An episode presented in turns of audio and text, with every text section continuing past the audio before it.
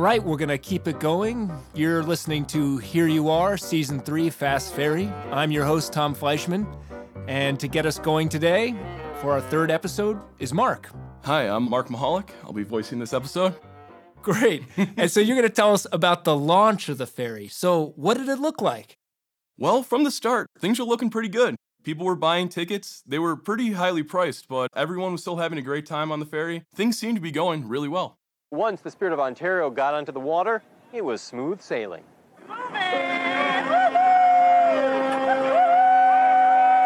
This first trip was a fundraiser for the Rotary Clubs of Rochester and Toronto. 450 plus people shelled out 500 bucks a pop to take the first ride. The media was charged $225 a person to pay for services to cover the event. How do you describe the ride? Smooth, easy? Very smooth, very smooth, very nice. But it wasn't so smooth sailing outside on the deck. On this ship, nicknamed the Breeze. What do you think? It's awesome, man. It's awesome. Some power here. Mount Everest, here we come. Oh, yeah. In June and July, the ferry had a lot of business. It even had a Canadian. On its first round trip voyage, about 160 people, but only a few passengers were Canadian, including this man. Hi, guys. It made out especially well during the Independence Day holidays in the US and Canada. People were riding the ferry every day, thousands, in fact. By the end of the summer, the ferry had served over 140,000 passengers. And most of these passengers had a great experience and loved the ferry. Behind closed doors, CATS faced problems on several fronts. And it didn't help that CATS's president, Howard Thomas, and CEO, Dominic DeLucia, both resigned from their position just 20 days after the launch. In their place stepped Cornell Martin to stop the bleeding. Cornell Martin, ship expert, steamboat captain, maritime mastermind, political lobbyist, nautical CEO, PR expert. This was the man who Cats hoped would save them from disaster. Now, Howard Thomas was a marketer by trade, and DeLucia a finance expert. So, two people not really set up for running a ship successfully. And it showed because Cats was having many problems both before and after launch.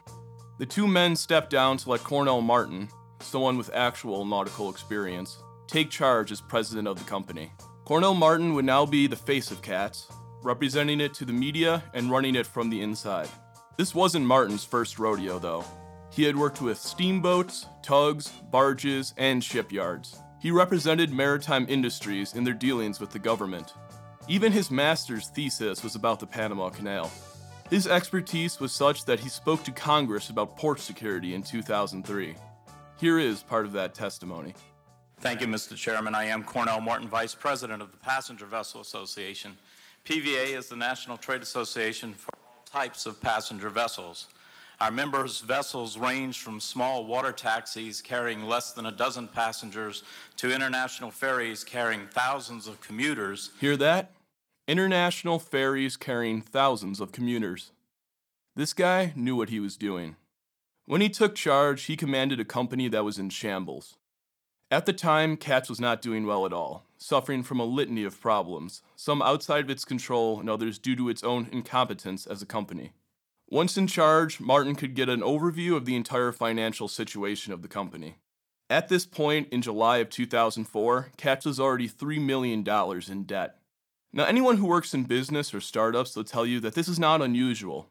Many companies, including Amazon, lost money for years until they finally became profitable. So, on the surface, not a big issue. It's when he checked the numbers that he realized how bad the situation was. The company was losing thousands every day, increasing its debt. The owners, DeLucia and Prince, were having trouble getting more capital to keep the ferry afloat.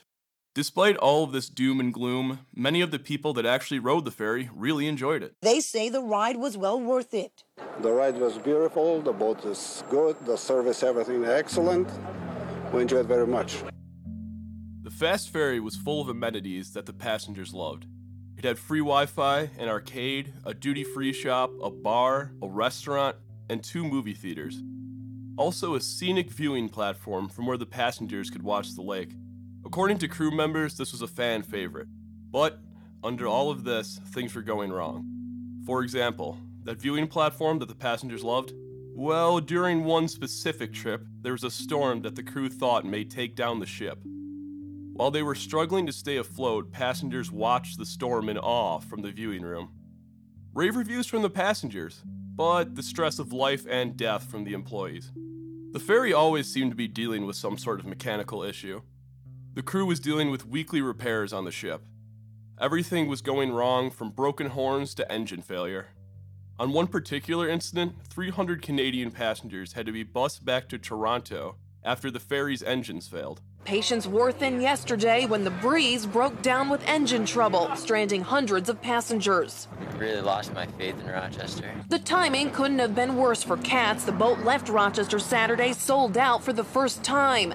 CATS scrambled to help passengers make other arrangements. While people were late, we did get them back home. We got them home on a nice coach. We fed them, begged for their consideration, and extended our apologies for the inconvenience. One of the worst situations workers described was dealing with the routine detainees. Yeah, you heard that right. Detainees. Almost every day, U.S. Customs would stop one or a few Canadians from entering the U.S. Usually for criminal convictions or legal troubles. This was post 9 11, so security was heightened. Employees had the hellish job of calming down these people and telling them that they would have to sleep overnight on a couch in the fast ferry. Employees got so used to dealing with detainees that they even had snacks, blankets, cable TV, and alcohol saved for them every night. But despite these problems, the average passenger was having a great time and telling their friends about the ferry. CATS found that word of mouth was the way most people heard about the ferry. So, in August of 2004, they launched half price days on Monday through Wednesday. This caused an explosion in ridership and therefore huge amounts of free advertising. Cornell Martin even expanded the reservation office and hired new employees to deal with all of these new customers. One thing that the Fast Ferry particularly excelled at was events galas for various organizations, retreats for local businesses, and family gatherings were all held on the ferry. Over the summer of 2004, dozens booked events on the ferry. The first trip was a fundraiser for the Rotary Club. Many of the customers even sent thank you letters to CATS because of how good the experience was. Organizations were even trying to book for the next year of 2005. The event business was booming. But when staff asked upper management to approve of the new 2005 bookings, they were told to hold off for now. The average CATS employee knew of many problems that the ferry was suffering from, but only upper management really understood the severity of the situation.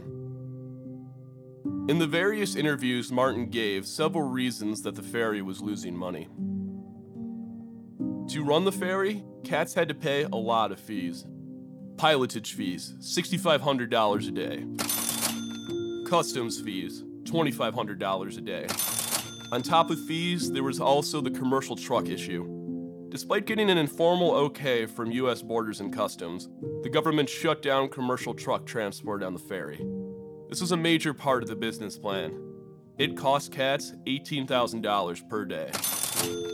Then, there was the ferry terminal in Toronto, which wouldn't be ready until next spring. There is no terminal like at home. Instead, there are tents and a temporary setup. We're doing everything we can to, to push our federal government to make things happen, and I'm sure they'll work out in an appropriate way because this is too important to let it fail. CATS couldn't legally leave ferry passengers in a snowy parking lot in Toronto with no shelter during the winter, so all winter operations had to cease. While President Martin tried to lower operating costs, Brian Prince, CEO of CATS, sought external funding to keep the operation afloat. But ultimately, they could not save the ferry. On September 7th, 2004, CATS abruptly announced the suspension of the ferry service. The ferry had operated for just 82 days. We couldn't, in good conscience, continue this operation going forward, knowing that there was no relief in sight on these major hurdles that have been put in front of this company since day one. Those hurdles include high fuel costs, an unfinished terminal in Toronto, piloting fees, the inability to carry freight, and Canadian customs fees. And with all of those burdens, it costs $50,000 a day to run the ferry, and that's money CATS doesn't have.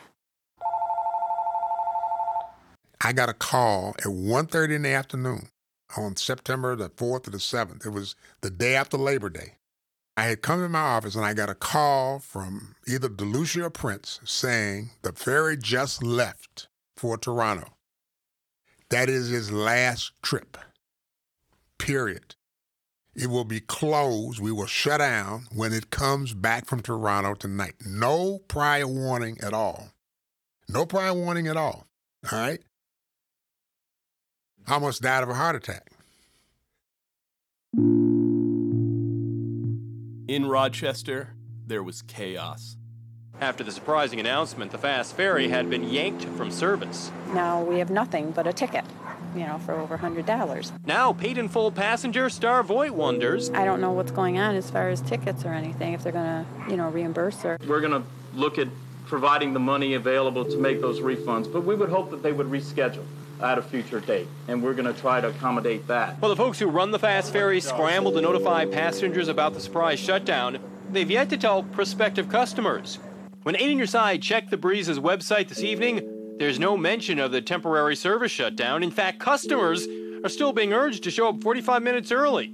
And it isn't until after you attempt to book passage, this small print states no service at requested time. And when we call the toll free customer service number, is busy or does not answer. So it disconnected us without letting us leave a message.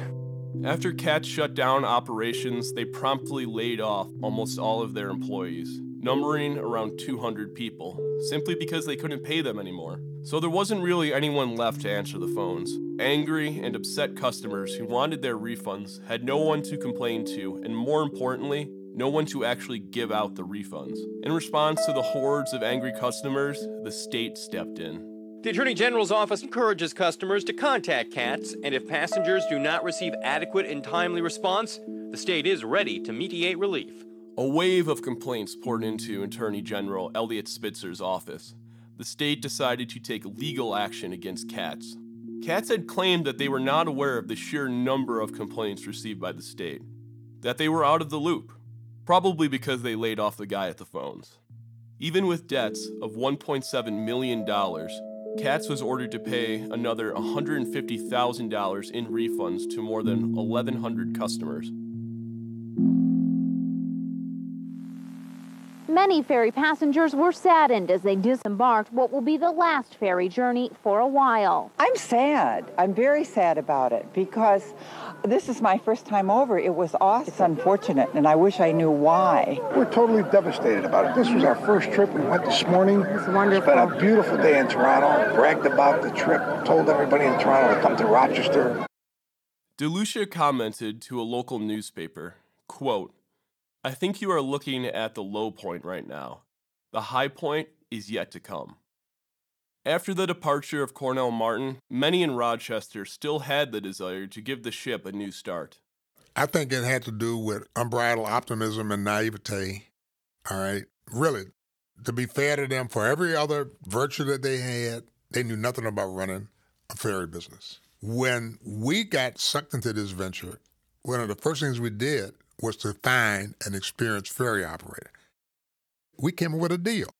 It had nothing to do with ego or vanity, any of that kind of stuff. It was still a very strong economic generator to link those two cities. We're talking about a metropolitan area of over 5 million people that's going to link with a 1 million metropolitan area. Mm-hmm. Who wouldn't make that deal if you couldn't make that deal? With eight councilmen voting yes and only one voting no by the city council, three months after the ferry stopped running, the city decided to buy the ferry back. Despite knowing the fact that it would be a huge risk for all taxpayers and the city, thousands of residents in Rochester still supported the new plan and believed that instead of the private company, CATS, the city has more leverage with the government to make it work. How do we rescue this? Not how do we spare ourselves of embarrassment, but they believed, and they probably still believe, there was some validity in that economic plan to start up ferry service in the United States. How do we get this going? And they turned and said, Mayor, we checked your city's credit rating and we'll lend you the money. We'll lend you the money to get this venture going. Mayor Johnson believed that if the city had owned the ship from the start, they would have more details about the financial situation, and the operation would not fail. Rochester purchased the ship at auction. Mayor Johnson himself put forward the winning bid, an astounding $32 million, which he made with a novelty, ferry shaped paddle. After the auction, Mayor Johnson raised a glass to toast the many who stood by him in his campaign to secure the high speed ferry for the city. While most people in the city council felt extremely confident, one thing was for certain managing a ferry is far more difficult than winning an auction. But the city did have one advantage that CATS did not.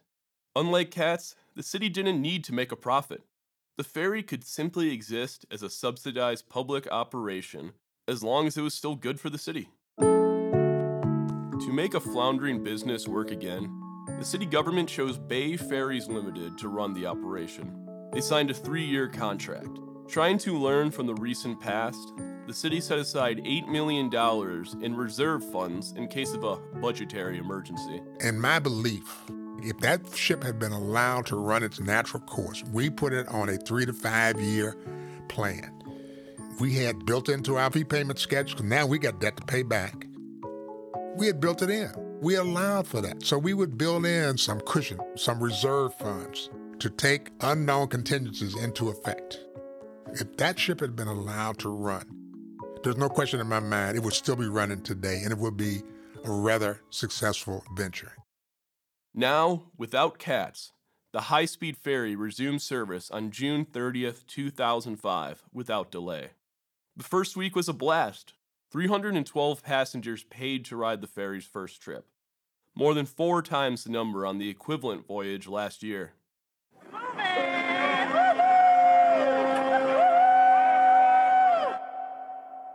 The Friday morning trip to Toronto dipped to about 200 people, but doubled to about 400 passengers on the return trip. In the first two months, the ferry riders doubled since the startup last year and everything seemed to be heading in the right direction. The Fast Ferry second chance appeared to work.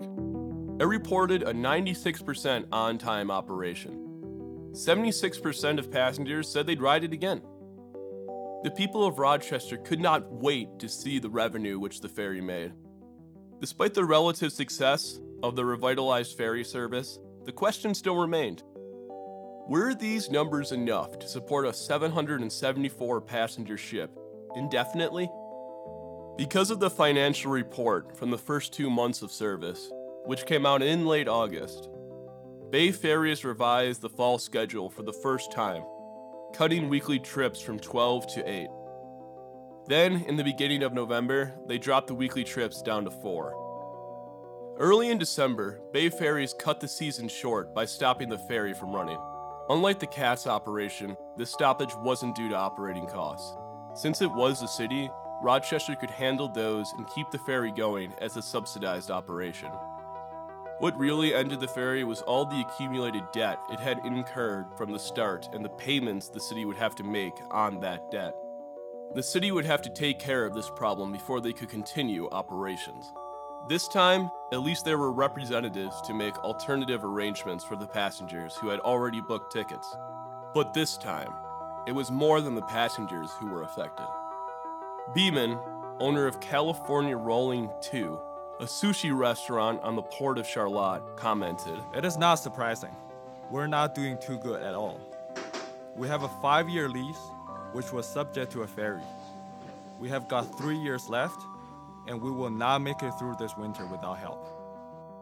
Beeman soon added sushi making classes to supplement his business. I am definitely going to stay until we hit rock bottom. Despite failing twice, Mayor Johnson was not ready to call it quits. As he requested 11.5 million more dollars, the city emptied their reserves and ran up a $2 million debt with Bay Ferries Great Lakes. as I was leaving office in the end of December 2005, by then we had developed a whole new operating plan. We had developed a whole new marketing strategy. I felt extremely encouraged. Even though I wouldn't be in office any longer, I, I felt extremely encouraged that we were putting this on sound footing. We had actually contacted our financiers, and they really rolled our payments back so that we actually had months in the new year where we wouldn't have to make any payments toward debt because everybody, believe it or not, everybody intimately involved with this venture wanted to see it work. Johnson had set up the ferry for another go at it. But unfortunately, politics got in the way of the ferry's future. At that time, the city was $40 million in debt from the ferry. Digging another 11.5 million further would only intensify the problem. Did the floundering business deserve to be saved again?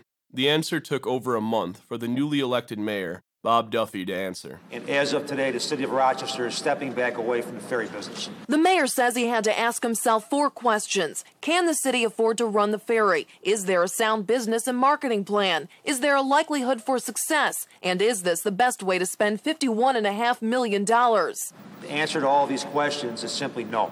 Last year, the city borrowed $40 million to buy the ferry and restart service to Toronto. But the city got a late start, failed to market the boat, and was plagued by technical problems. We lost $10 million in 10 months. Duffy says even in the best case scenario, the ship will bleed money well into the future. If we double our ridership this coming year, if we raise our fares 20%, based on all the projections and the data that we see, we will still lose approximately $2.7 million this year.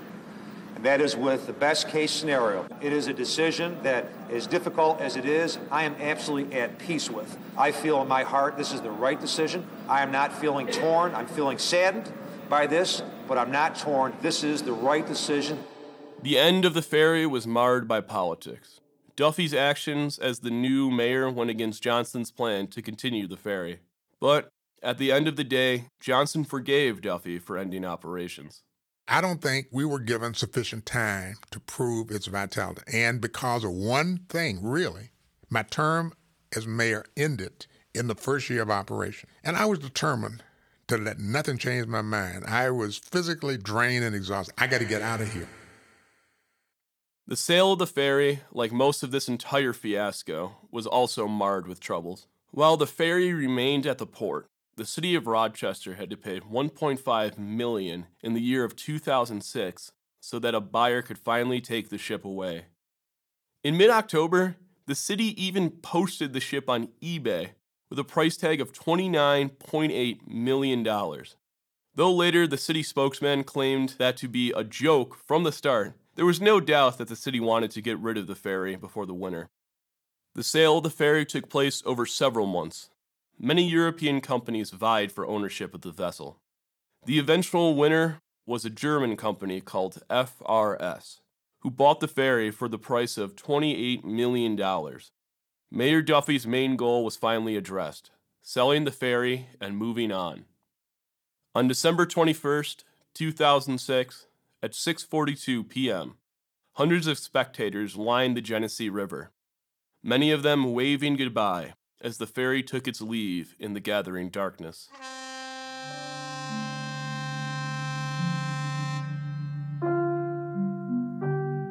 Back in Rochester, the empty port and terminal building were silent. In brief remarks to the crowd that gathered at the port to bid the vessel adieu, Mayor Duffy said that anyone who thinks this is a loss, a step backward, should believe that better days are ahead. $40 million had been lost. 113,000 passengers rode the ferry, and two and a half years had passed since the ferry arrived at the port of Charlotte. In its wake, the ferry left behind anger, frustration, and debt. How does Rochester move on from this trauma? Find out next time on Here You Are.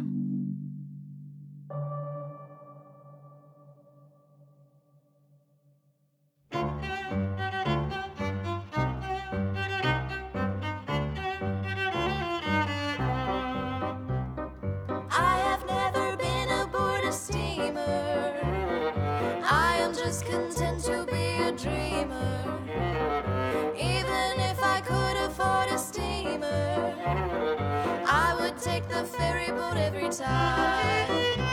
This has been Here You Are, a podcast from the Department of History at the University of Rochester. The lead researcher for this episode was Mark Mahalik. This episode was produced by Samson Howe, and sound engineering was by Maxwell Sheldon. Our narrator for this episode was Mark Mahalik. The coordinating producer for this season of Here You Are is William Gusios. The executive producers are Thomas Fleischman and Stephen Resner. This episode featured music from Podington Bear.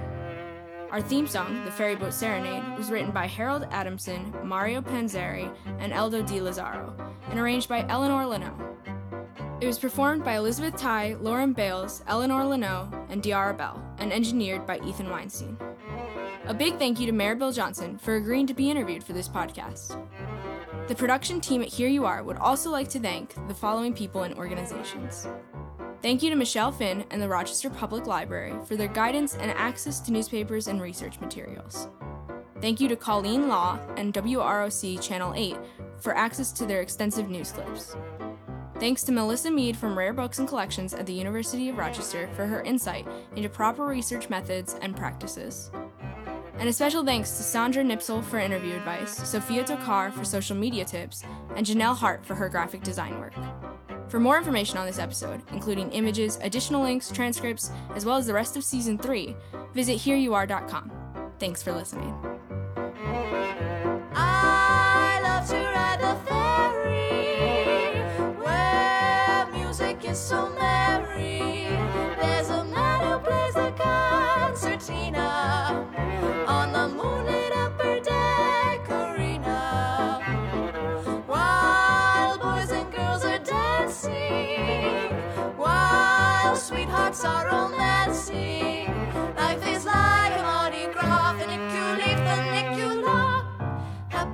As we cling together, happy as we sing together, happy with the ferry boat serenade.